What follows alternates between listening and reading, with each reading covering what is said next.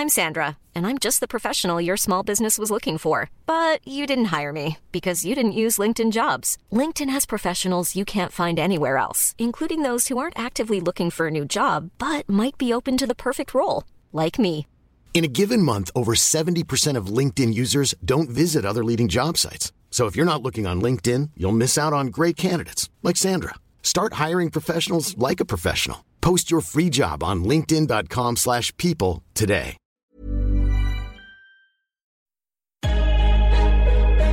In defensively. And we get a stop going in the half. One, two, three. Attack, attack, attack.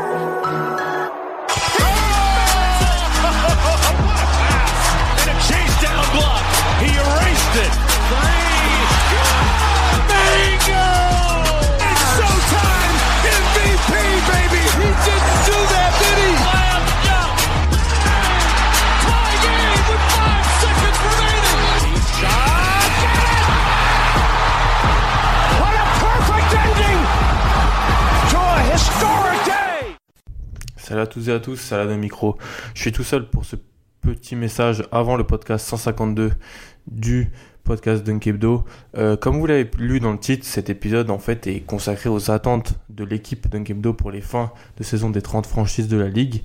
Et ce qu'on avait prévu un petit peu dans, la rédaction, c'était de faire les 30 équipes en un seul épisode. Mais comme vous allez le voir, Tom et moi, qui, qui étions les intervenants lors de cet épisode, on a carrément explosé le chrono. Donc en fait, on a décidé à posteriori de sortir deux épisodes cette semaine. Et le premier, c'est celui que vous allez écouter, et il sera consacré en fait aux équipes qui étaient hors playoff au moment de l'enregistrement, c'est-à-dire dimanche dernier. C'est pour ça qu'en fait, si vous entendez des on verra dans la partie 2 ou d'autres phrases de ce genre, pour ça que je fais le petit message là, c'est pour vous expliquer que il y aura une deuxième partie dans la semaine, la deuxième partie sera juste pas lors de, cet épisode de ce podcast précisément. Euh, vous aurez la deuxième partie, comme je l'ai dit, dans le courant de la semaine, et après voilà la petite pause, on retrouve Tom et moi-même pour la partie 1, c'est-à-dire consacrée aux équipes qui sont hors playoff au moment de l'enregistrement, et on va dé- débattre, débriefer des attentes de, chacune de ces franchises pour la fin de la saison. Alors on va faire ça en deux parties, Tom. Première partie, on, va, utiliser les équipes qui sont pas en playoff aujourd'hui, du plus mauvais bilan au meilleur, au meilleur bilan hors playoff en quelque sorte. Et dans la deuxième partie, on sera dans les équipes qui figurent euh, aujourd'hui en, en playoff en ce début mars. Ça nous fait commencer par euh, les Suns de Phoenix. Dont on a, là, ça va être pas mal d'équipes dont on a parlé un peu la semaine dernière avec Pierre quand on a parlé des, Des prospects, ouais. des prospects, des noyaux de jeunes joueurs. Donc euh, je, te je te laisserai parler pas mal sur, sur ces Des prospects sous contrat rookie, faut préciser. C'est ça, je précise. Parce que Saclavine et autoporteurs ne, ne sont pas dans la, la catégorie sinon. Euh, on va parler, bah, pour commencer, des Suns de Phoenix qui sont 15e à l'ouest, pire bilan de la, de la NBA, même s'ils ont gagné euh, contre les Lakers samedi dernier. Qu'est-ce que t'as envie de, qu'est-ce que t'attends de la fin de saison des Suns, Tom? All in sur Troy Daniels. non, non. Commence- Ça commence bien. Non, plus sérieusement, enfin plus sérieusement, c'est vraiment de voir euh, est-ce que du coup euh, ils vont pouvoir euh, se lancer sur une, une petite dynamique avant d'entamer la saison prochaine. Voir déjà est-ce que le, le, le combo Booker Eaton peut se mettre en marche avec euh, des joueurs euh, à côté. Est-ce que Josh Jackson va peut-être se révéler euh, sur la fin de saison pour, pour être un joueur intéressant? Là, en ce moment, ils ont pas TJ Warren. Donc f- voilà, c'est une partie du corps qu'on voit pas. Moi, j'aimerais voir aussi Dragon un- J'ai vu quelques highlights de lui ces dernières semaines. J'ai l'impression qu'il commence à être un petit peu moins timide. Alors, je regarde pas assez de matchs des Suns pour euh, vraiment m- m'en faire une vraie idée, mais j'ai vu quelques clips de lui euh, sur les dernières semaines et enfin, il commence à montrer des petits trucs intéressants. Donc euh, non, moi je trouve que les Suns, il y a, il y a quand même quelque chose à voir. Tu vois, c'est une jeune équipe excitante qui a battu les Lakers hier, faut le rappeler. Donc euh, ils, ils, ils sont ils sont pas vraiment dans du tanking. En fait, c'est juste qu'ils sont mauvais. Mais il n'y a pas des, tu vois, c'est la première saison en tant que head coach de Kokoskov. Eux, ils doivent préparer la, la saison prochaine et espérer Zion. C'est ça. Oh, Comme pas mal des équipes qui sont dans ces zones de entre 10 et 15 victoires, on va dire. Phoenix, en fait, bah, tu as dit à peu près la, la plupart des choses que je veux dire. J'avais pas grand chose à dire parce qu'en fait, je suis un peu dans la déception avec eux et j'avais pas envie de parler des jeunes parce que c'est un peu un cliché avec les équipes mauvaises. En fait, année après année, sur la fin de saison, on regarde les jeunes, voilà, on se dit bon. Alors il va faire des bonnes perfs. Est-ce qu'ils est-ce qu'ils ont un, un, deux trois bons jeunes qui peuvent qui peuvent sortir un peu du, du lot? Avec Phoenix, j'ai l'impression que ça fait un peu 2-3 ans qu'en fin de saison, on regarde les jeunes, ou alors on leur dit même d'arrêter de jouer parce qu'il faut aller chercher un bon, un bon pic de draft. C'était le cas l'année dernière. Moi, ce que je regarde, c'est qui, ce que c'est vraiment le manque de meneur dans cette équipe qui fait que le développement de Dayton est, est, est, reculé et que le développement des off-ball des, shooters euh, est un petit peu euh, nuancé aussi parce qu'il n'y a pas tellement de bons ballons et c'est la surcharge de, création pour Devin Booker qui, je pense, euh, s'il avait un meneur à côté de lui en tant que deux, scoreurs un peu moins créateurs, sachant qu'il peut aussi être dans le playmaking, ça, ça peut être un joueur très très fort, Devin Booker. Donc j'aimerais revoir Devin Booker un peu plus dans la dans le scoring, il l'est hein, bien sûr, et, mais, ça va de pair avec avoir un meneur qui a un peu de créer pour les autres, et c'est pas le cas. Donc c'est pour ça que j'attends pas grand chose de la fin de saison de Phoenix, j'attends plus de leur draft et de leur free agency, voir ce qu'ils vont faire pour le poste 1. Ouais, c'est une équipe qui aura besoin d'un petit peu plus de stabilité puisque enfin, les coachs ont beaucoup changé sur les dernières années. Il y a aussi énormément de flou au niveau du, front office et en haut, c'est-à-dire que Robert Sarver, le, on, en parle, on parlait dernièrement sur le fait que avoir un bon proprio c'est essentiel pour avoir euh, une bonne franchise. Ben Robert Sarver, enfin, il, il, dirige pas sa franchise, on va dire de façon euh, idéale. Et du coup, il y a énormément de, de, choses sur le front office. Il y a même une histoire de, enfin, Watch qui a sorti euh, un article notamment sur euh, le fait que les équipes et l'NBA s'inquiéteraient en fait sur le, le manque de direction vraiment de et le manque de, de, de management et de gestion des opérations basket par par James Jones. Hmm. Donc, il faut qu'il, je pense qu'il faut qu'avant tout qu'il nettoie en haut Mm. pour ensuite avoir un, produit sur le terrain. Parce qu'ils ont plein de jeunes joueurs, mais le fait de changer de coach tout le temps, ça aide pas en fait au développement. Mm. Si on regarde les, les, les line-up les plus joués par Phoenix euh, et les meneurs qui sont les postes 1 qui jouent dans ces line-up là, ça a été c'est D'Anthony Melton, un rookie, second tour, et c'est Isaiah Canaan. Je crois qu'il est même plus dans l'effectif. Non, il est plus là. Voilà, il est plus dans l'effectif. Donc ça montre le désert mort de, mm. du poste de meneur. C'est un peu cocasse quand on joue à Phoenix. Mm. Euh, c'est ce qui est fou en fait. C'est ce qui est fou avec, eux en fait, c'est que quand ils draftent George Jackson, tu te dis de toute façon, ils veulent pas prendre des Aaron Fox. Ils vont pas prendre un meneur puisqu'ils ont déjà Bledsoe. Ouais. C'est un truc de malade. Hein. T'imagines mm. s'ils avaient des Aaron Fox par exemple? Waouh ah oui, Deron Fox dans cette équipe avec Booker et Ayton. Ouais, bah oui, puisqu'ils n'ont pas pris de meneur pour prendre Josh Jackson, puisqu'ils avaient déjà Bledsoe à l'époque. Ils avaient trop, ils avaient une époque où ils avaient trop de meneurs et maintenant ils en ont pas. Ouais. C'est comme quoi ça va très vite en NBA. Très très vite. Avant-dernier bilan de la ligue, Tom, les Knicks. Euh, Qu'est-ce que t'attends pareil de la, la, fin de saison de, l'équipe de, de, coach Fisdale?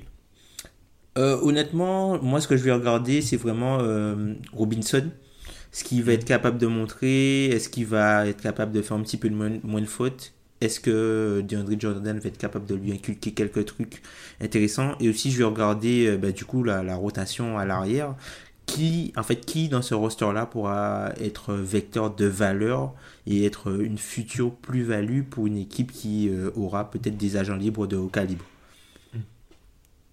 Bah, Pour avoir regardé les Knicks, pour le profil sur Noah Vonley, ouais J'aurais, j'aurais pu dire Noah Vonley, mais en fait j'en avais parlé dans le profil. Donc oui, Noah Vonley, c'est un joueur que je trouve intéressant.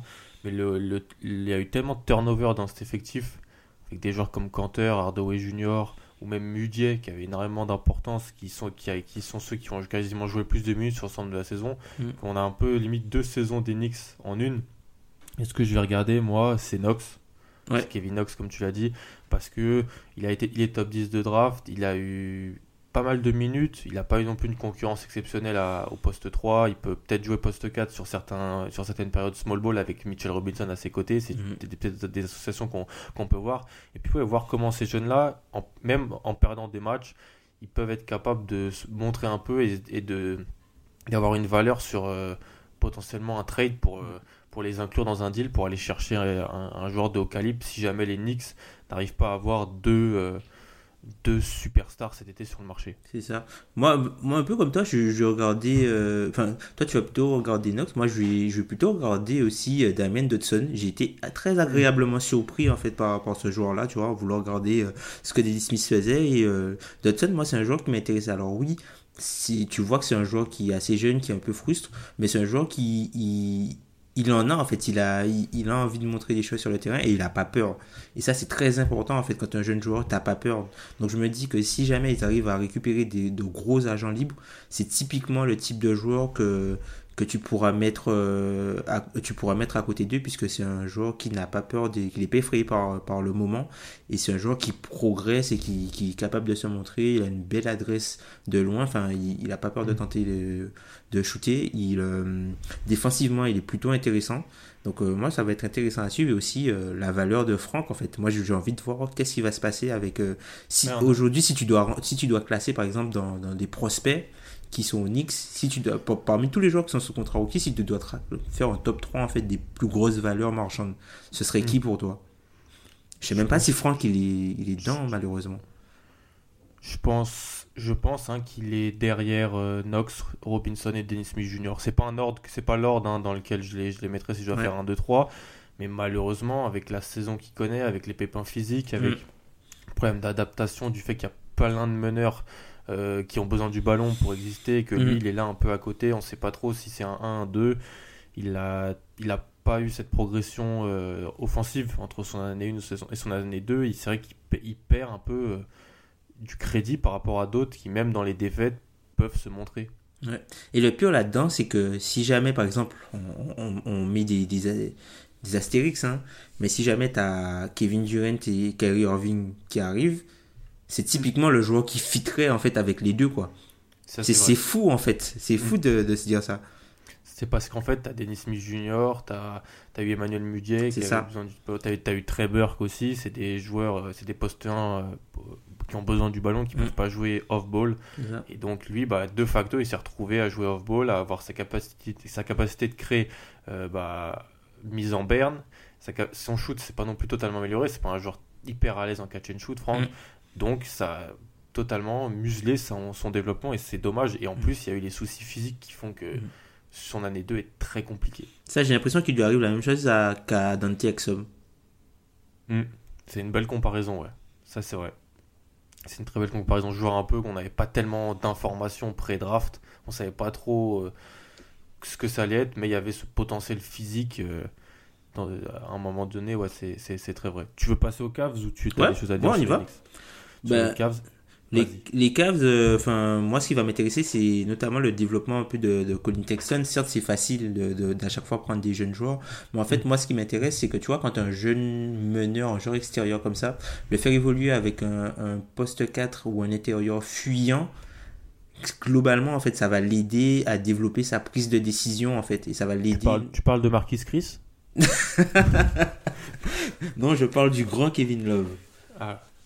Le fait d'avoir de, le retour de Kevin Love dans l'équipe, ça va l'aider euh, notamment dans, dans, tu vois, dans des, les, circuits prioritaires qu'il peut avoir avec un intérieur fuyant, mhm. mais aussi dans, dans, sa façon de, de, pouvoir euh, être agressif avec le ballon, puisque avec un gars comme Kevin Love qui est une menace et qui apporte une vraie gravité à l'extérieur, et qui est un gros combattant sous l'arceau, bah c'est quand même quelque chose en plus que, qu'ils n'avaient pas. Et puis c'est, quelque chose qui va lui ouvrir du terrain, notamment pour les pénétrations et les drives.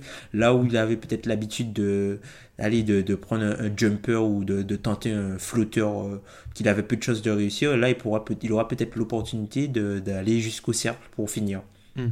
J'ai une question. Est-ce que c'est dans l'intérêt de faire jouer Kevin Love? Sachant qu'il a eu les soucis physiques et qu'en plus, bah, franchement, il, peut te faire gagner des matchs à l'Est, hein, Kevin Love. Hein. Moi, je pense que oui, puisque de toute façon, les Cavs, les, les, chances de draft, c'est enfin, plat maintenant. Hein. Pour les quatre premiers, Pour les quatre premiers, c'est plat. Enfin, le, plus gros risque, c'est si t'es genre deuxième, si t'as le deuxième au bilan, genre si t'as le 29e bilan, le truc, mm. c'est juste que tu peux arriver si t'as pas de chance à la, à la sixième place à la draft. C'est ça, c'est sortir du top 5. Tu peux sortir du top 5, mais après, euh, moi je trouve que c'est quand même important puisque les joueurs qui sont sur le terrain, là, Colin Sexton, si tu veux, qui, si tu veux augmenter sa valeur, même c'est Diosman, hein, si tu veux mm. augmenter euh, leur valeur, ces gars-là, il faut qu'ils jouent avec euh, dans des, conditions optimales.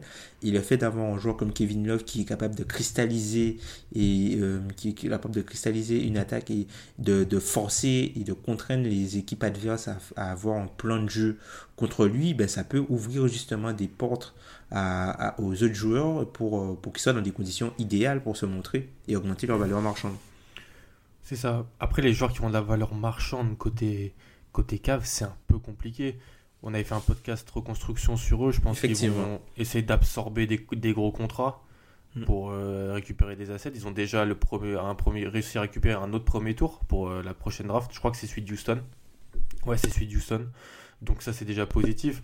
Moi, je vais regarder, je vais regarder un peu Sexton, comme tu as dit. C'est un joueur dont j'étais pas fan pré-draft et qui m'a, je, je l'ai trouvé en difficulté, mais en même temps, il n'est pas mis à l'aise, que ce soit psychologiquement et sportivement, parce qu'il s'est fait tailler par ses coéquipiers en début de saison dans les médias, et il n'était était pas prêt à être le, gestionnaire d'une attaque en NBA, ça c'était sûr, mais il s'est retrouvé de facto avec ce, titre-là, même si, bon, Jordan Clarkson a beaucoup, beaucoup, beaucoup de responsabilités, et ça explique la position des Cavs dans ce classement. Totalement enfin c'est c'est totalement lié. Et puis euh, enfin juste pour euh, juste pour donner euh, une petite stat là-dessus par exemple tu vois quand quand Colin Sexton joue avec Kevin Love certes c'est sur un nombre limité de possessions mais les Cavs ont un offensive rating là, qui est à 114.5 mm. donc c'est quand même pas mal quoi. Sachant que si tu prends par exemple depuis le le, le, le 1er janvier l'offensive rating des Cavs il est à 107.6 et c'est le 26e de la ligue. Donc ça change énormément en fait. Sachant qu'ils ont le, ils étaient en passe d'avoir le pire defensive rating de l'histoire, ouais, ouais. de la NBA. ouais, voilà, c'était catastrophique, mais voilà pour les Cavs c'est un peu un peu ce qu'on a à dire. Pour Chicago, je vais griller la priorité, Tom. Et moi en fait j'ai envie de voir Chris Dunn parce Ouh. que c'est comment maintenant que je trouve que Chicago à une, un 5 de départ solide, je pense qu'on peut le dire, avec un Zach Lavine, autoporteur qui, je trouve, que ce soit dans l'attitude ou que ce soit dans, dans le jeu, apporte beaucoup à cette équipe. Laurie Markkanen qui fait un dernier mois très très très très bon. Il n'y a pas Wendell Carter malheureusement, mais bon, Robin Lopez apporte des minutes. Donc c'est pas si mal. J'ai envie de... Chris Dunn, j'ai envie de le voir avec ces titulaires-là. En fait, j'ai envie de le voir avec comment il va jouer quand il est avec Zach Lavine, autoporteur, Laurie Markkanen sur le terrain.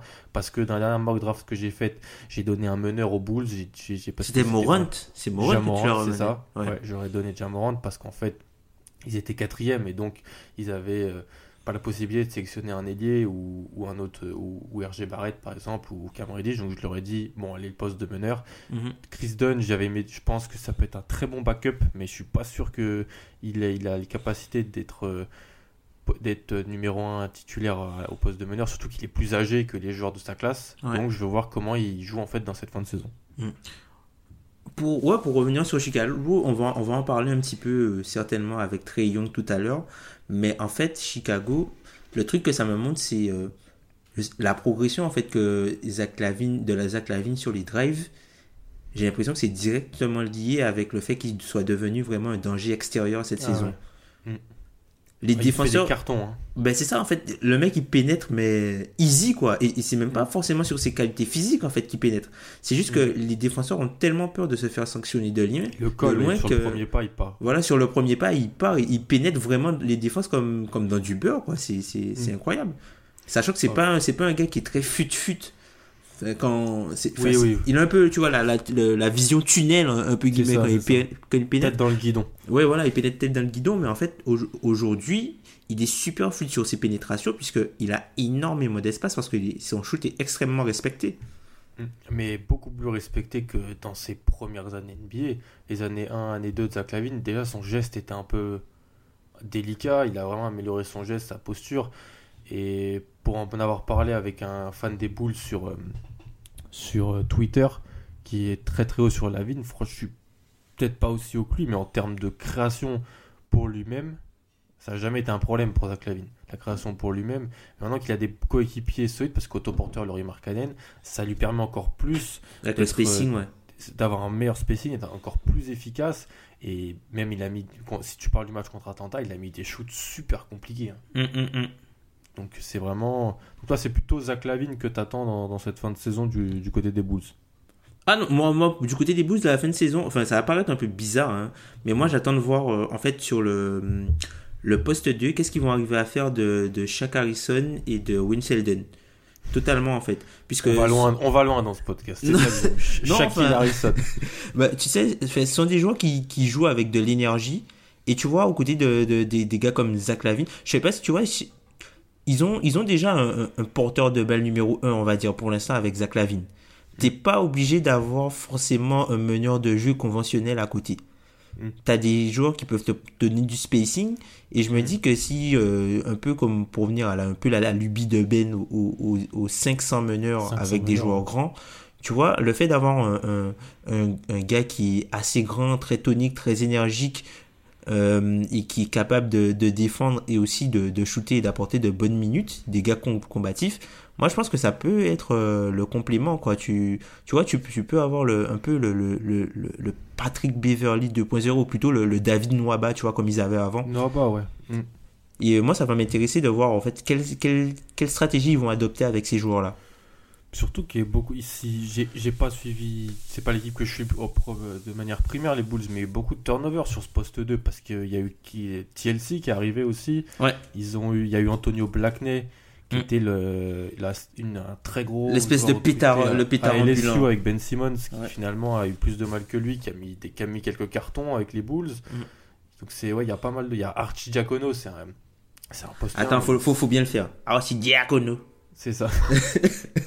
c'est important. Mais Cal- Calusi était plutôt intéressant dans la fin de match contre Atlanta vendredi soir où il a été forcé de, de jouer parce que je crois que c'est Chris Dunn qui a pris ses six fautes. Mais euh, il a été intéressant. Ouais, c'est voilà les, les joueurs de complément. En fait, c'est ça aussi. Pour ça que Chris Dunn, je le mets un peu dans ces joueurs de complément. Maintenant qu'ils ont un corps qui est, je, le je trouve solide, franchement. C'est Zach Lavine, Wendell, euh, pas Wen- Wendell Carter, j'aimerais qu'il fasse partie de corps, mais il est blessé. Zach Lavine, Otto Porter Junior et puis Mark Cannon, les joueurs à côté, voilà, voir comment ça se passe euh, avec, euh, avec leur coach qui est aussi un, un peu une tête de mule, on va pas se mentir. D'ailleurs, tu penses que- qu'il va rester la saison prochaine, lui? Tu penses que tu penses que tu penses qu'il sera qu'il sera le head coach l'an prochain, Boylan? Dans l'épisode, il y avait un épisode de- du podcast Game Theory avec Sam Veceni Ouais. où euh, je crois que c'est Casey Johnson le, qui suit Ouais, c'est ça, le writer, ouais. Ouais. C'est ça, disait que euh, en gros il y avait un accord avec les, les dirigeants parce que c'est pas le, le, le, move le, le plus onéreux pour eux et ils ont peut-être pas envie d'aller chercher, oui. tu vois. Ouais, j'imagine, ouais, ouais. Donc lié à l'argent. Donc, Ouais, euh, c'est ouais, c'est après c'est ça, écoute. hein. je pense de facto ça pourrait être le cas encore un an et puis après ils pourraient voir mais Hmm. mais c'est ça peut être une question le coaching de, de Boyan. Il y a plein de petites histoires euh, depuis qu'il a pris les boules en main. C'est c'est un régal hein, si- C'est ça. sur ce qu'il leur fait faire des fois. C'est ça. En tout cas, il n'y a pas photo euh, pour dire que c'est euh, Mark Cannon, le- pour l'instant, le joyeux de la couronne. Mm. Zach Lavine a fait une grosse, grosse progression, mais pour moi, le, le, le, le joueur sur lequel se bâtit cette équipe, c'est euh, c'est Laurie Markkanen. Et ça va être intéressant. Moi, je pense que ça va être intéressant pour eux d'aller chercher un, un vrai meneur de jeu, un vrai bon meneur de jeu, puisque si tu bases ta, ton, ta reconstruction sur un duo d'intérieur avec euh, Wendell Carter et, euh, et Laurie Markkanen, il te faut un gars pour, pour que ces gars-là jouent bien. quoi. faut pas te retrouver comme Orlando. C'est ça. Ou comme Phoenix. Ou comme Phoenix. Ouais. C'est ça. C'est surtout Wendell Carter qui, est, qui peut bien qui peut jouer le pick and roll, qui peut jouer sur pick and pop. Laurie Markkanen qui est un shooter euh, très très fort pour sa taille. Encore une fois, avoir un bon meneur pour développer tes jeunes intérieurs. C'est la base. C'est la base. Donc, euh, bah, ça, on va passer bah, l'équipe qui a perdu contre Chicago vendredi soir dans un match. Euh, Épique C'est le match, on voulait pas, on voulait pas que j'aille me coucher en fait. C'était vraiment, c'était, on voulait pas que j'aille me coucher, donc on a fait quatre prolongations contre Atlanta. Qu'est-ce que t'attends? On a beaucoup beaucoup parlé des Hawks la semaine dernière avec Pierre. On est assez haut sur Ouais. les Hawks. Le corps des Hawks. Qu'est-ce que t'attends d'Atlanta dans cette fin de saison, euh, Tom? Moi, j'étais surpris que vous alliez pas plus loin euh, sur mon Grizzly Torian Prince. Non, mais franchement, moi, je l'attends. euh, Atlanta, là, ils sont, ils sont en roue libre totalement. un peu frustré de pas de, de, de pas avoir pu voir John Collins assister à un match parce que j'étais vraiment frustré de voir Trey Young est obligé être obligé de faire des, des, des petites pocket passes pour Alex Len qui arrivait pas à aller finir au dunk alors que tu sentais tu sentais que tu vois il y, avait la place pour envoyer euh, une belle balle sur la, la, la planche pour une grosse finition enragée de John Collins mais non mais plus globalement c'est bah, c'est Trey Young en fait hein. enfin y a voilà quoi Trey Young un peu comme on le disait avec Zach Lavine c'est un gars qui a eu du, du, des soucis au début puisque son, son shoot ne rentrait pas. Alors certes, il, il, faisait des dommages à la passe, mais son shoot ne rentrait pas et du coup ça fermait un peu son jeu puisque les on le laissait shooter. Maintenant qu'il met dedans, ben les équipes sortent Il sur lui. dedans à 10 mètres. Ouais, mais non, mais déjà le match, les matchs contre Houston là où il commence Contre à prendre feu, ouais. là où il commence à prendre feu, il met des, des, des trois points de là. Mais t'imagines si ça, ça devient euh, la, la base en termes de spacing avec euh, tous les Walters, les, les mecs comme ça? Tu mets un, un gros rollman euh, avec cette équipe-là. Genre si tu mets Zion dans un spacing comme ça, euh, mon gars, Ouais. Ça, ça fait mal. Hein. Ah bah, c'est, ça fait très très mal. Mais moi, si on me suit sur Twitter, on a compris que c'est bon. Moi, je suis dans. Ça fait longtemps déjà, mais en ce moment, je mange, je, je rêve et je, je bois Triangle. C'est Mm. il- le shoot qu'il met euh, avec Chris Dunn qui a la main dans la tête Ouais, ouais. pour quasiment au buzzer à la fin de match où il fait son. Le, son le, move. le, le faux dagger. Ceux qui, ça. ceux, qui ont, ceux qui suivent Twitter ont compris pourquoi. C'est ça. Ce qui, son move spécial, là où il, il fait. C'est un peu. Austin Rivers avait ce move aussi. C'est le. Un peu. euh, il fait un cross où il passe la balle entre ses jambes, mais il recule. Ce- Ouais, pour un- faire la, la, la, petite passe à, la petite passe à, tête à, à terre à Deadmon. C'est ça. Et là, franchement, c'est quelque chose de, de très très fort. Moi, j'adore le regarder. Et puis, euh, je regardais, j'adore regarder Atlanta parce qu'il y a- il y a Triangle, donc c'est, ça me, j'ai pas besoin de, de plus de raisons. En fait. Mais même le public, Ouais, ça, ça faisait même le plaisir. public, oh, ça fait plaisir de voir euh, le- Tous les gens qui sortent leur téléphone, mecs sur la d'Atlanta, ouais. action, ouais, ouais. Parce que même, parce que c'est ça qu'on disait avec, avec Pierre et tout, c'est que même quand ils avaient leurs équipes à 55 victoires, c'était pas plus chaud que ce que, ce que c'était vendredi soir en fait. Ouais, totalement, ouais, totalement. Donc ça te prouve l'importance de l'image d'une équipe. Lloyd Pierce aussi, le jeune coach, on n'en parle pas trop. Il fait un bon boulot, coach super, euh, super novateur. Et il, il- il sort des, des line-up avec euh, des postes 5 qui shootent à 3 points, comme le, le rookie Omari Spellman. Spellman, qui- ouais, qui de un Villa. beau bébé lui aussi, de Villanova. Et c'est clair. Et puis surtout, euh, comme je l'ai dit sur notre conversation privée d'un le plus, le plus grand accomplissement de Triangle, c'est d'avoir rendu Alex Len jouable en NBA. Ton ami Alex Lane.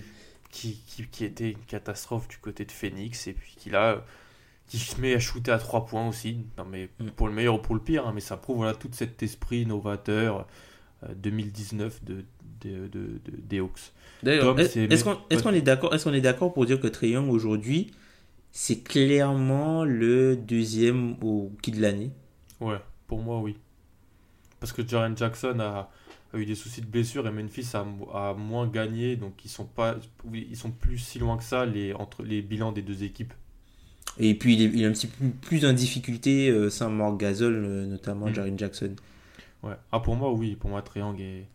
Et c'est encore une classe de draft qui... 6 mois... Parce que tu le mettrais devant Ayton, du coup, enfin, tu, si, si Jean, tu devais finir, finir le, le classement, si tu devais faire un classement, euh, si le classement ouais, s'arrêtait euh, aujourd'hui, si c'était ton top 5, ce serait par exemple Doncic, Young, euh, Ayton, Jackson et Bagley, Bagley. ou même, peut-être Bagley plus haut, je sais pas. Je peux mettre Bagley... Même devant Ayton, je sais Enfin, c'est vrai que c'est assez serré en fait derrière, Ouais. euh, derrière Luka Doncic Ouais. qui, qui, qui est exceptionnel. C'est ça. Mais ouais, je mettrais Triangle numéro 2 seul. Et ensuite, un débat entre les trois intérieurs pour savoir euh, qui a les places d'honneur. Mais Marvin Bagley m'impressionne. Puisque tu- juste pour finir avec Young, aujourd'hui c'est quasiment l'un des meilleurs playmakers extérieurs de Ouais. la ligue. C'est pas genre, c'est pas, c'est pas genre de le meilleur playmaker euh, extérieur des rookies, Ou mais de, l'Est. la Non, ligue, c'est de... ouais, c'est de la ligue. Non, mais Il est exceptionnel Il a dans la enchaîné. création. il a enchaîné une semaine là où il est à plus de 30... 35... Il est quoi à 35-10 de moyenne Euh, en- un truc comme ça. euh, en shootant, en shootant très très bien. Donc euh, Ouais. c'est c'est encore c'est c'est encore mieux que ce qu'on aurait pu prédire euh, à sa sortie de draft et ça fait vraiment plaisir parce qu'il y a eu un petit bashing triangle injuste du fait de ce qui s'est passé avec Luka Doncic et tout. Donc c'est, je suis bien content qu'ils qu'ils remettent un peu les pendules à l'heure. Et puis, non, non, franchement, c'est top. Mm. Le truc, c'est que c'est extrêmement rare en fait d'avoir un meneur de jeu qui a autant d'impact sur le jeu de son équipe aussi jeune en, première année. Le Mm. mec, il était au lycée il y a deux ans. Ouais. Il n'était pas pro, hein. il était au Non. lycée il y a deux ans. Et il est, ouais, option numéro 1, créateur numéro 1 de l'équipe. euh, Un usage qui est mirobolant ces, ce dernier mois. Donc c'est Mm. c'est très très fort. Avec pas non plus de 20 000 vétérans à côté de lui, quoi. C'est une Ouais. équipe jeune. Ouais. Donc c'est très intéressant. Memphis, c'est la prochaine équipe dont on doit parler, Tom. Donc euh, ce que je vais faire, c'est que je vais te laisser le, le micro et puis tu peux nous parler de ce que tu attends de, de tes Grizzlies. Ben, sur la fin de saison, malheureusement, pas, pas vraiment grand chose, puisque la, la, chose la plus intéressante pour moi qui aurait pu avoir, c'était de voir en fait euh, euh, évoluer Jaren Jackson avec euh, un joueur notamment comme Kyle Anderson en poste 4 pour avoir un peu un petit combo euh, 4-5 un peu moderne. Il se trouve que les deux joueurs sont blessés, dont Jaren Jackson est blessé euh, de façon indéfinie, enfin, indéfiniment. Donc euh, pour l'instant, euh, les choses qu'il y a à regarder, moi je me dis que c'est peut-être les derniers matchs de Mike Conley sur le maillot de Memphis. Donc c'est juste ça qu'il y a à voir hein, malheureusement. hein. Ok. Bah, c'est un le- peu triste quand même. C'est ça. Et le retour de Chandler Parsons. Alors j'ai vu une vanne sur Chandler Parsons. Franchement, c'est c'est pas bien. Un mec qui a tweeté que le shoot de Chandler Parsons est aussi plat que la vision de la Terre par Kyrie Irving. Je, je sais, on en a parlé que t'aurais aimé lâcher le pic à Boston cette année. En Ouais. gros, c'est pour expliquer aux gens, il aurait fallu ne pas être dans le top 8 à la draft. C'est ça. Donc c'est, on va dire que c'est compliqué. À ce moment-là, c'est comme on avait parlé il y a deux semaines pour euh, essayer de Dallas d'aller perdre et garder son pic vis-à-vis du trade avec Atlanta. Là, c'est pareil pour une liste, ça va être compliqué parce que vous avez gagné trop de matchs au début d'année, je pense. Voilà, c'est ça. Et voilà, moi, juste si je peux parler, c'est Javon Carter. Il a fait un bon match euh, contre Dallas samedi soir. Mm. Euh, bon, dans la fin de match, mais il a quand même fait des, des choses intéressantes. C'est un joueur que j'aimais bien. C'est un joueur que j'avais mis dans les potentiels euh, bons joueurs au deuxième tour de la draft. Et surtout, c'est quand tu me disais un joueur pour les Grizzlies, c'est Javon Carter. C'est un Mm. meneur fort. Est-ce qu'avec Conley, qui a peut-être un peu des soucis physiques, un petit peu plus de Javon Carter, voilà. Mais pas grand chose d'autre à dire sur, sur les Grizzlies. Ouais, moi je serais surpris puisque enfin il y a, il y a, euh, maintenant euh, je suis plus de le voir beaucoup plus puisque Dylan Wright euh, occupe pas mal de il prend pas mal de minutes avec et sans Mike Conley sur le terrain Euh, et même euh, Avery Bradley qui est un peu une euh, qui revit un petit peu individuellement à Memphis là depuis qu'il est transféré offensivement ben lui aussi il a, il a pas mal de, de, de- de choses à la main donc euh, Carter ouais ce serait intéressant de le voir après moi je trouve que c'est limite tu vois Caboclo est beaucoup plus intéressant que Carter C'est- hein. totalement- Kevin Durant brésilien. je je dirais pas Kevin Durant brésilien mais en fait il est il a une euh, il a une certaine polyvalence tu vois c'est un peu euh, bon là on va on va perdre la moitié des, des gens mais tu vois c'est un peu le, le- une, une espèce de Devin Robinson tu vois c'est l'espèce de, de, de mec Oui, là, on va euh, perdre beaucoup de monde. ne vous inquiétez pas. c'est l'espèce de tu vois l'albatros tu vois comme le volatile comme tu aimes euh, Oui, c'est ça. comme tu es Comme je le, dire. comme tu aimes le dire, qui est super, euh, qui est super euh, polyvalent, donc qui, qui peut apporter de bonnes minutes défensivement, qui bosse son shoot à 3 points énormément. Il, il a une routine de 200 shoots à 3 points rentrés par, euh, par jour. Et genre, c'est typiquement le, le mec, en gros, euh, d'après les, les, les rapports qui sont, les rapports qui sont ressortis, en fait, quand il a pas, c'est genre, si le match se termine et il a pas euh, rentré ses 203 points de la journée, il revient shooter après le match pour finir le, le, le Ok. total. Donc euh, c'est un gars qui a une éthique de travail assez intéressante. Il a été re-signé là pour la fin de saison. Et puis euh, visiblement euh, c'est un gars qui a plutôt l'air de faire l'unanimité dans l'équipe. Donc why not? Et puis Jo- Joachim Noah est assez, assez excitant.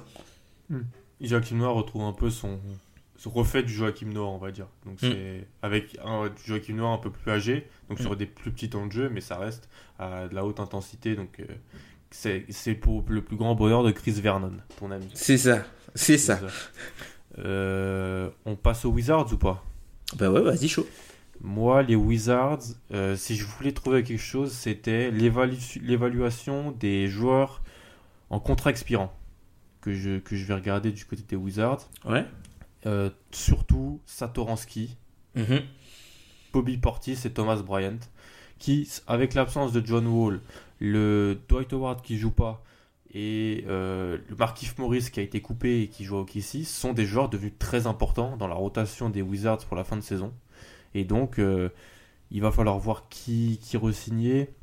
Dans le podcast de Nate Duncan, il parlait un peu de Satoransky et ce qu'il pouvait avoir l'été prochain. Bobby Portis, c'est un joueur qui peut avoir une certaine valeur et puis ils ont ils l'ont ils ont ils l'ont moi j'aime on sait jamais ça c'est un, un truc que je trouve super intéressant c'est quelle est la considération d'une équipe envers un joueur Mm. qu'ils, ont quand ils euh, en font l'acquisition via trade peut-être que Washington voit Bobby Portis comme un joueur très très très fort potentiellement dans son futur et c'est pour ça qu'ils ils, ils l'ont vu comme une pièce centrale du deal d'autoporteur donc voir comment euh, ce, ce jeu- Bobby Portis joue pour, euh, pour euh, peut-être son futur du côté de Washington et puis Thomas Bryant parce que il fait une, il fait une bonne saison du côté de, des Wizards. Ouais, Thomas Bryan, le, le petit protégé de Ben qu'on salue. Mm. Euh, moi, ouais, ça va être intéressant de voir ce qu'il peut avoir sur le marché. Moi, je pense qu'il y a, y a certaines équipes qui peuvent se positionner sur les deux. Tu vois, par, typiquement, moi, ça me choquerait pas que Dallas se positionne sur Thomas Bryant. Mm. Et ça me choquerait pas, par exemple, qu'une équipe comme Indiana se positionne sur le cas Satoransky. Voire même Philadelphie, tu vois. Ouais, ce genre de. Ouais, de ah, Sa- Satoransky- si Satoransky à Philadelphie en backup, Ouais. euh, C'est intéressant, ça, tu vois. c'est très intéressant. Donc euh, non, moi, moi- ouais, moi je, je suis assez d'accord avec toi. Et puis euh, j'espère, j'espère aussi que peut-être qu'on qu'on verra un peu Dwight Howard euh, à la fin, sur la fin de la saison. J'espère pouvoir le revoir jouer. Je crois. J'ai Ouais. pas envie que, tu vois, même Melo, moi j'ai peur que Melo il prenne sa retraite à la fin de l'année là. Hmm. Moi j'ai peur que, j'ai peur qu'à la fin. Melo, ouais. Ouais, moi, moi ça, enfin peur. Ça me ferait bizarre en fait qu'il parte euh, sur, une- sur une si petite porte quoi. Il part coupé. Coupé par les Bulls. Ah oui, ah, Sur, c'est surtout ça. C'est surtout ça, oui. ah, les terrible, terrible. Ouais, c'est ouais. Après ouais, c'est c'est Washington, c'est une équipe qui a eu pas mal de pépins hors terrain sur le terrain. Puis c'est un, un- qui, a, un futur pas si simple que ça, mais voilà, voir ces voir ces joueurs-là ce qu'ils peuvent en faire, c'est c'est intéressant. Il y a le rookie Troy Brown aussi qui joue Ouais. un peu plus, mais voilà, ça reste un rookie qui a beaucoup de difficultés, donc euh, c'est pas non plus hyper intéressant. Je préférerais euh, voilà mettre, mettre en avant peut-être le peut-être le duo Portis Satoransky. Ouais, totalement. ouais. Le trio même, non mais c'est le bon Avec trio, le, ouais, le bon trio puisqu'ils ont les ils ont les, les, les droits de matcher sur les trois. sur les trois, ouais. Donc du coup ça va être intéressant sachant que là ils ont plus le, le, le contrat d'autoporteur, ils vont probablement euh, libérer euh, Jabari Parker de, de son contrat Après, pour avoir voir un petit peu plus de space. Voilà. Moi Ariza je pense qu'il va pas rester. hein. Je pense pas qu'il je pense pas qu'il va rester. hein. Que c'est typiquement le mec à aller signer, aller aux Warriors au minimum l'an prochain pour remplacer Kevin Durant s'il part. hein. Hmm. Ok, bon, on verra. On verra en juillet si, ta prédiction euh, est bonne. Je te propose de parler des Mavs. Tom, qu'est-ce que tu attends de la fin de saison de, de Dallas? Euh... Écoute, pas grand chose, hein. enfin, pas grand chose, j'attends pas grand chose de Dallas. Euh, J'espère que. Dirk enfin, Nowitzki ou non? Non, je pense, je pense pas, puisque d'ailleurs que il a, enfin, on sait pas si c'est sa dernière saison ou pas. Je pense que les, les fans des Mavs doivent profiter un maximum de, de Dirk Nowitzki. Malheureusement, je pense qu'on verra pas euh, cette saison Kristaps Porzingis. Donc en gros, ce sera le one man show Luca. Donc euh, ils vont, enfin, j'espère que ça, ça, va- voilà, c'est- on a, on assiste vraiment à, pour cette franchise-là, à un passage de témoin, vraiment un passage de témoin. Donc euh, euh, c'est plus ça en fait qui sera à, à voir sur la fin de saison. Et puis euh, regarder un peu euh, ce qui se passe du côté de, de Maxi Kleber, par exemple, et de Dorian Finney-Smith, qui vont être certainement des agents libres très convoités cet été. Mm. Ouais, J'ai pas grand chose à rajouter, franchement, sur, sur les Mavs. J'avais, dans les, mes notes, j'avais pas noté grand chose. Donc, moi, voir, voilà, peut-être voir Lu- Mm. Lu- Luka Doncic jouer, voilà, sur le, terrain- le voir sur le terrain. Puisque je sais que, je sais que toi, tu penses qu'il pourrait peut-être se qu'il pourrait peut-être tanker Ouais. Pour je la fin de saison. trop tu tard. penses que c'est trop tard aussi Ils ont trop d'histoires, tu penses, ouais.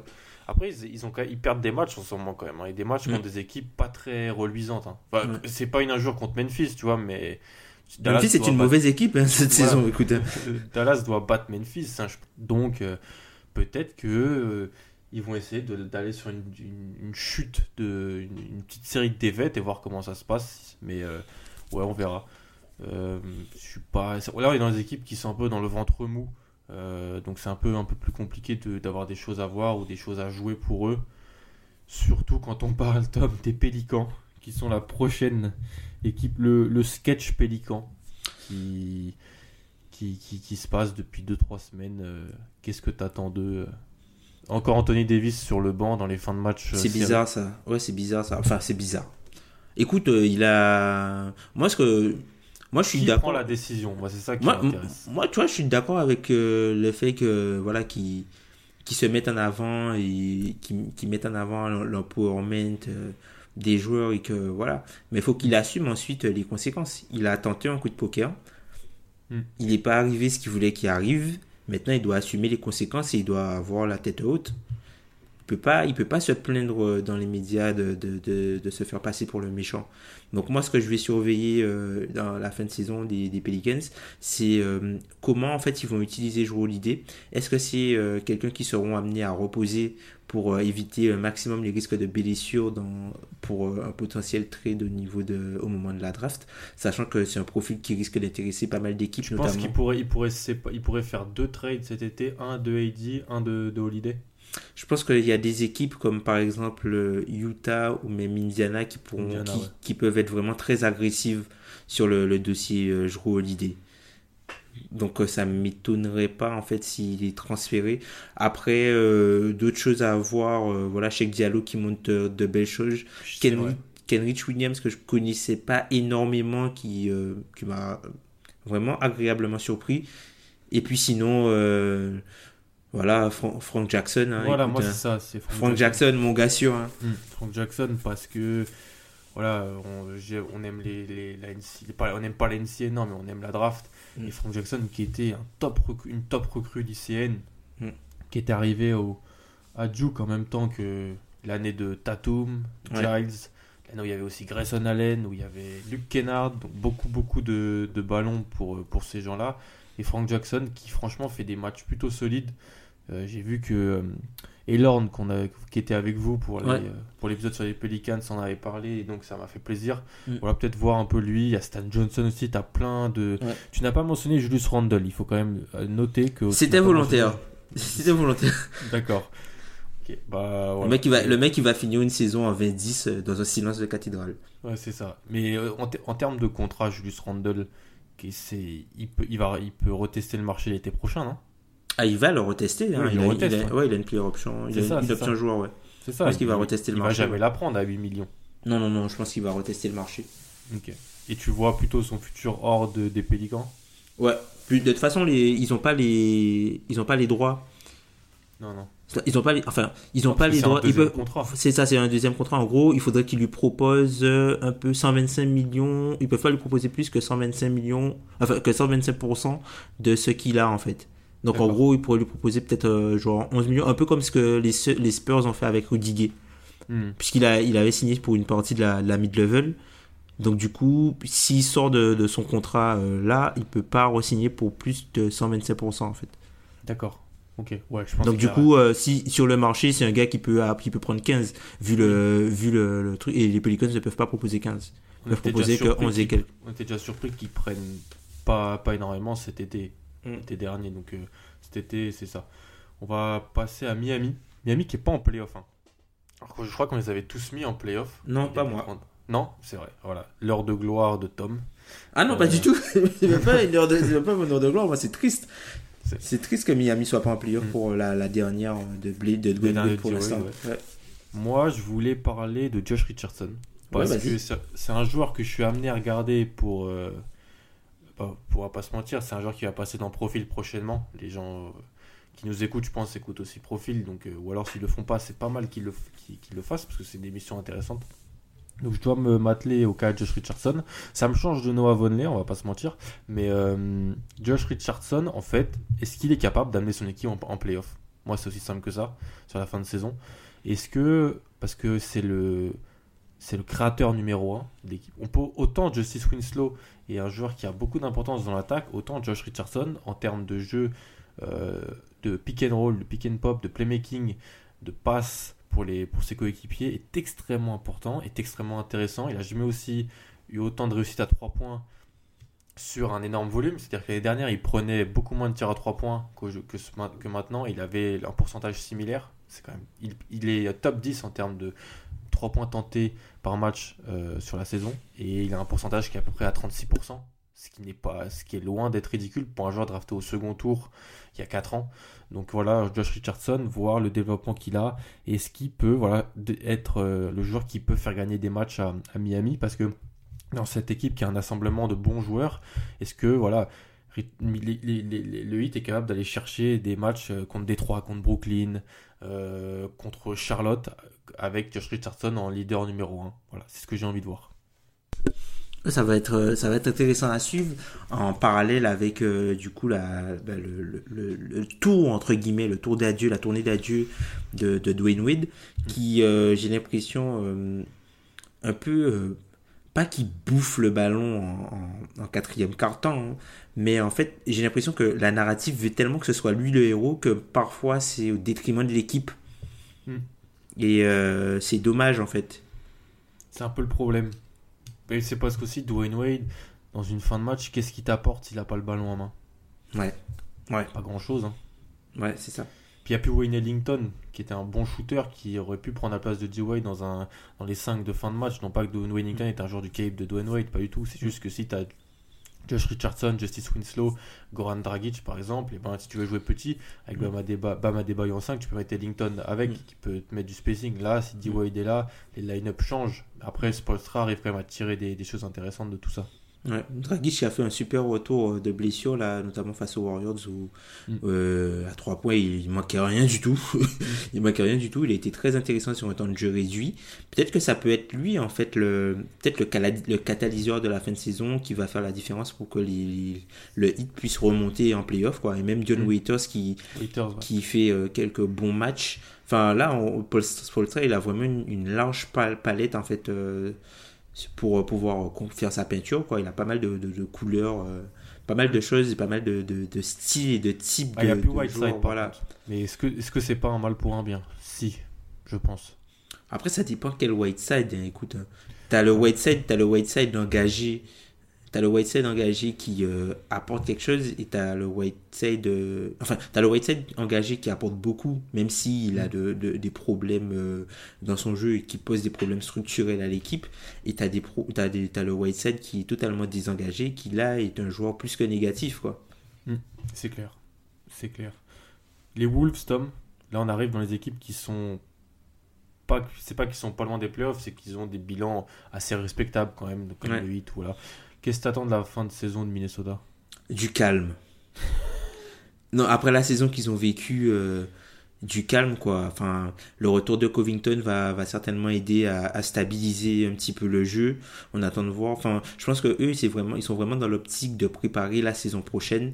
Euh, un peu déçu de ne pas avoir vu plus d'Andrew Wiggins cette saison vraiment encore un peu vraiment déçu là je, je, commence à je suis le tu vois je suis le dernier je, je pense que je dois être le dernier ouais, euh... ta patience commence à ouais, ouais ouais mais tu vois je pense pas que ça va être vraiment une, une superstar mais je pense que c'est un joueur qui peut faire beaucoup plus que ce qu'il fait là en fait mm.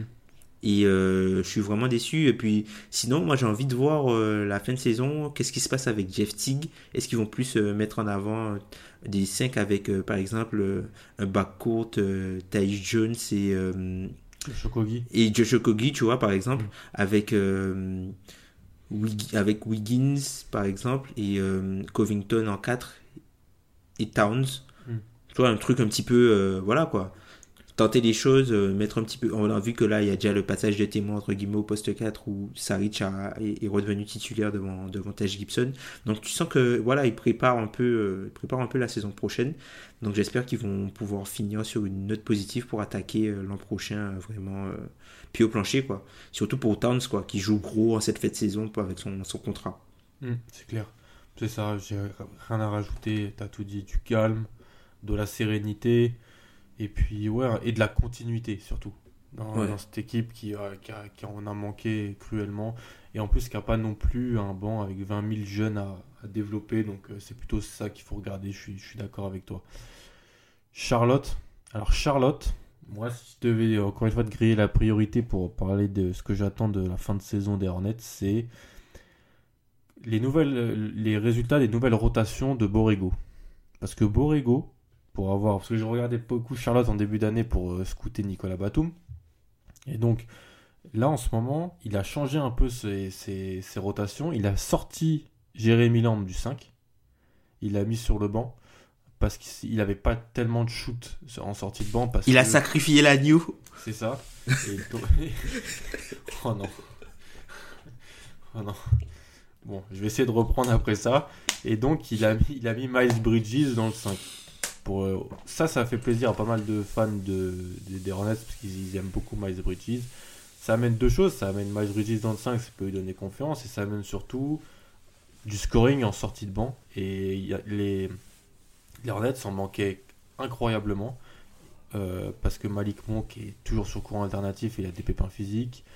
Ton ami Wayne Bacon ne joue pas. Euh, Devante Graham, c'est un meneur, c'est un troisième meneur qui voit pas le terrain.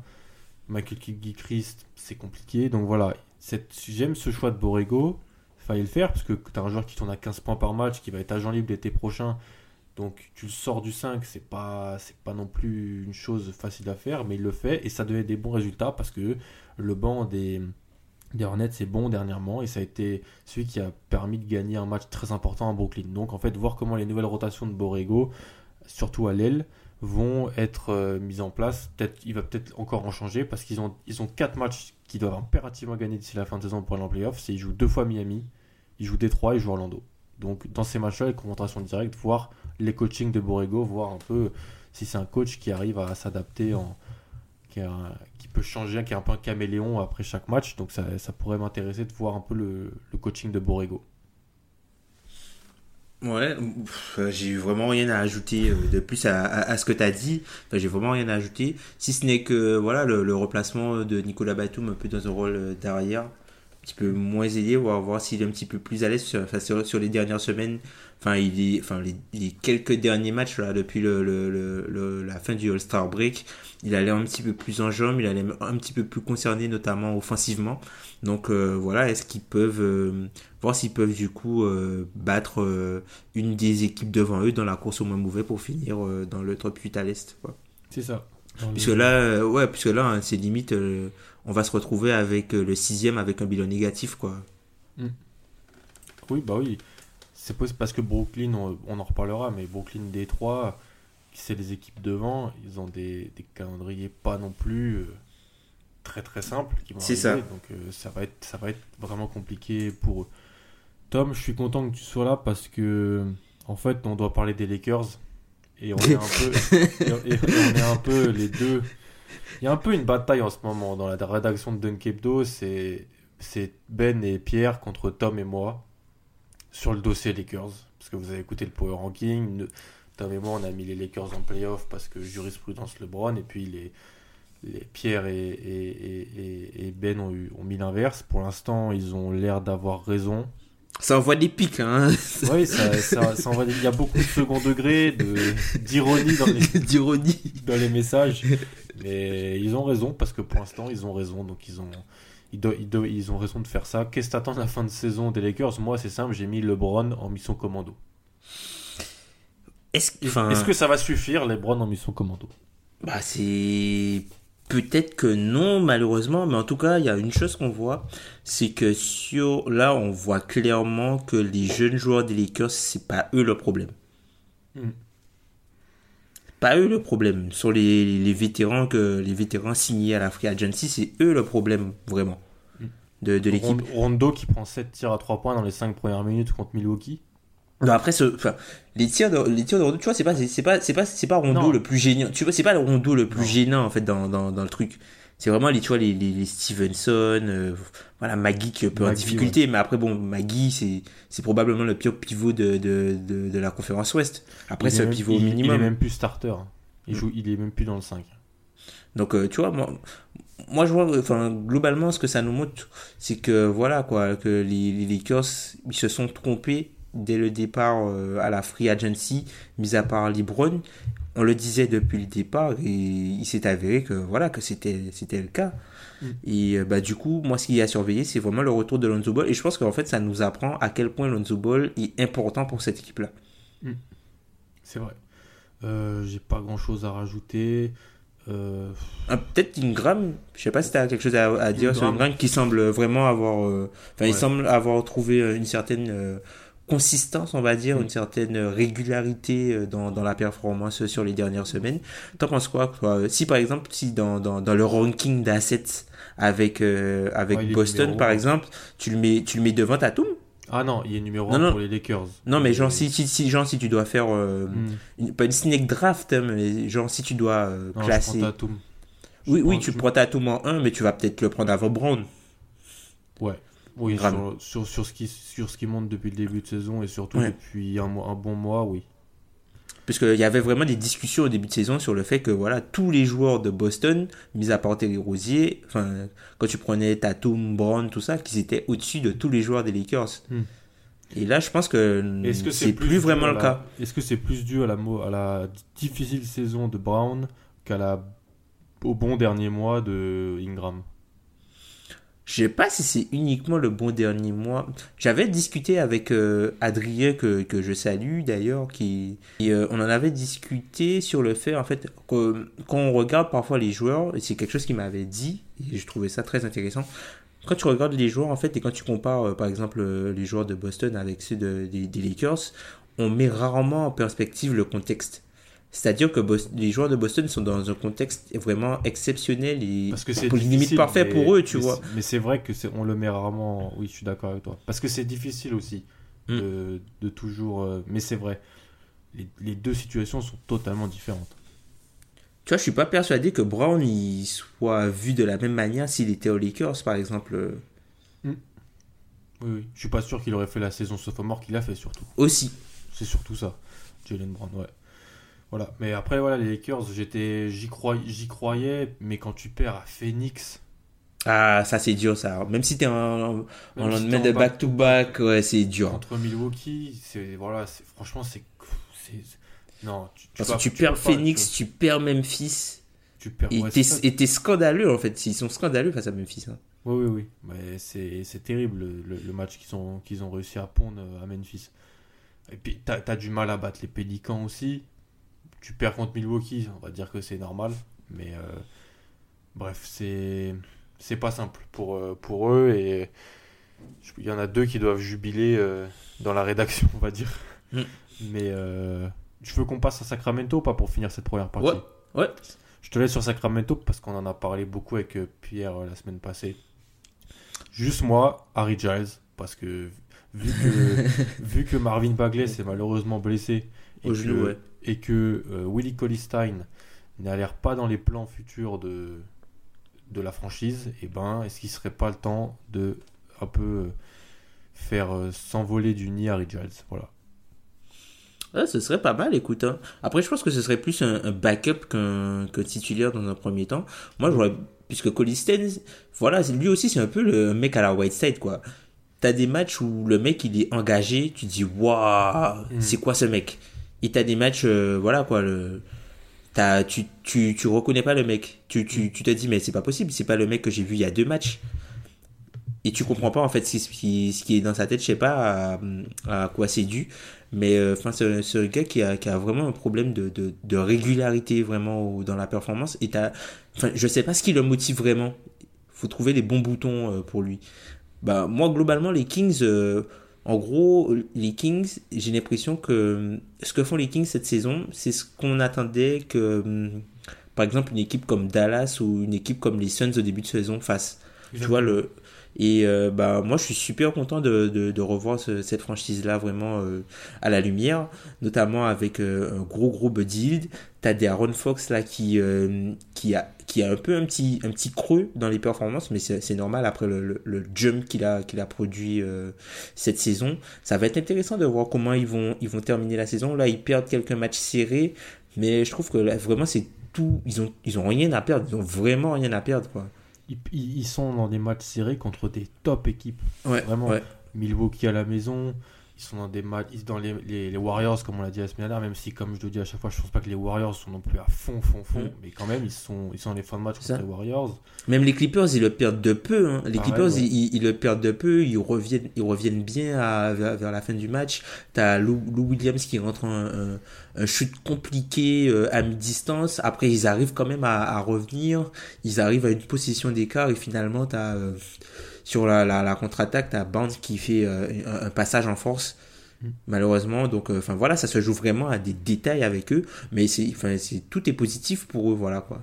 Tout est vraiment positif et euh, j'espère que Barnes va pouvoir leur apporter un petit peu plus que ce qu'il apporte aujourd'hui. Mm. Je suis d'accord. Puis moi, c'était voir aussi, vu que Bogdanovic est dans le 5 maintenant, mais j'aimerais toujours le voir dans cette, en tant que premier playmaker de la seconde unit voir si, si Dave arrive à vraiment toujours continuer sur cette ligne-là. Parce mm. que avec. Bon, là, il y a Marvin Bagley qui est blessé, mais. Marvin Bagley qui avait été mis dans le 5 aussi sur certains matchs avant qu'il avant qu'il se blesse. Voir Harry Giles, euh, d'autres joueurs comme ça, voir comment ils arrivent à, jouer avec Bogdanovic qui les sert mm. euh, de très très belle manière. Parce que tu vois, Bielica, il avait, il avait un petit, un petit peu mis de côté. Je me demande, est-ce que c'est pas. Euh, enfin, doit pas, doit pas justement le réintégrer un peu bah, à ça, si, tu vois. Si Bagley s'est blessé, je pense que de facto, c'est lui qui va jouer. Je pense pas que Caleb Swanigan va être euh, choisi à la place de, de, de, de, de hein. Ouais, ouais, ouais, non, je pense, je pense pas non plus. Je pense pas m'avance pas trop, mais je le pense pas. Euh, Peut-être ouais. Koufos, limite, pour, pour quelques minutes, mais même ça, j'y crois pas énormément, hein, écoute. Hein. Mm. Mm. Je crois pas énormément. Mm, je suis d'accord avec toi. Mais en tout cas, ouais, c'est une, une, équipe. Quand tu regardes les, les Kings, tu sais qu'il va se passer des choses et ça va vite, ça joue. Comme on a dit, mm. dit la semaine dernière, ça, ça fait vraiment plaisir. Ben, c'est limite devenu une Ligue Pass Team, hein, vraiment. C'est c'est vraiment une Ligue Pass Team euh, dans le sens où tu vois, les, tu, tu vois, il y a, y a, pas mal de jeunes joueurs, ils sont assez excitants, ça court, ça shoot, ça joue intelligemment, il y a, y a une cohésion, le, même, le, même la salle la salle, euh, tu as du bruit dans la salle, tu sens que le public est vraiment envie de, de, voir cette équipe-là réussir, quoi. Et ben, c'est tant mieux pour tous les fans de Sacramento et tous les fans de basket en général. Mmh, exactement. Et puis ils sont là, quoi. Ils sont dans la course, donc euh, à eux de voir comment ils vont, ils vont, ils vont gérer ça. Tu penses qu'ils peuvent passer les Spurs? On va parler des Spurs, Tom. Après la, après la pause, ça va être une, des premières équipes qu'on va parler. Il n'y a pas que du positif pour les Spurs en ce moment. Donc, ça, ça, je sais pas, mais ça serait beau. Hum, hum, ça serait beau, hein. Bah bon, on, on, on, en reparle tout à l'heure. C'est ça, on en reparle juste après la pause.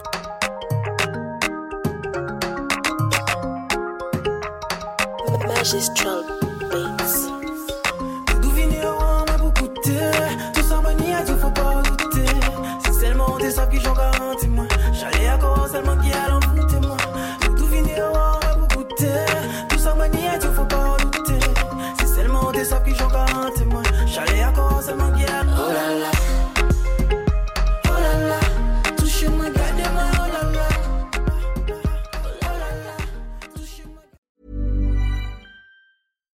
Normally, being a little extra can be a bit much, but when it comes to healthcare, it pays to be extra and United Healthcare makes it easy with Health Protector Guard fixed indemnity insurance plans. Underwritten by Golden Rule Insurance Company, they supplement your primary plan, helping you manage out of pocket costs without the usual requirements and restrictions like deductibles and enrollment periods. So when it comes to covering your medical bills, you can feel good about being a little extra. Visit uh1.com to find the Health Protector Guard plan for you.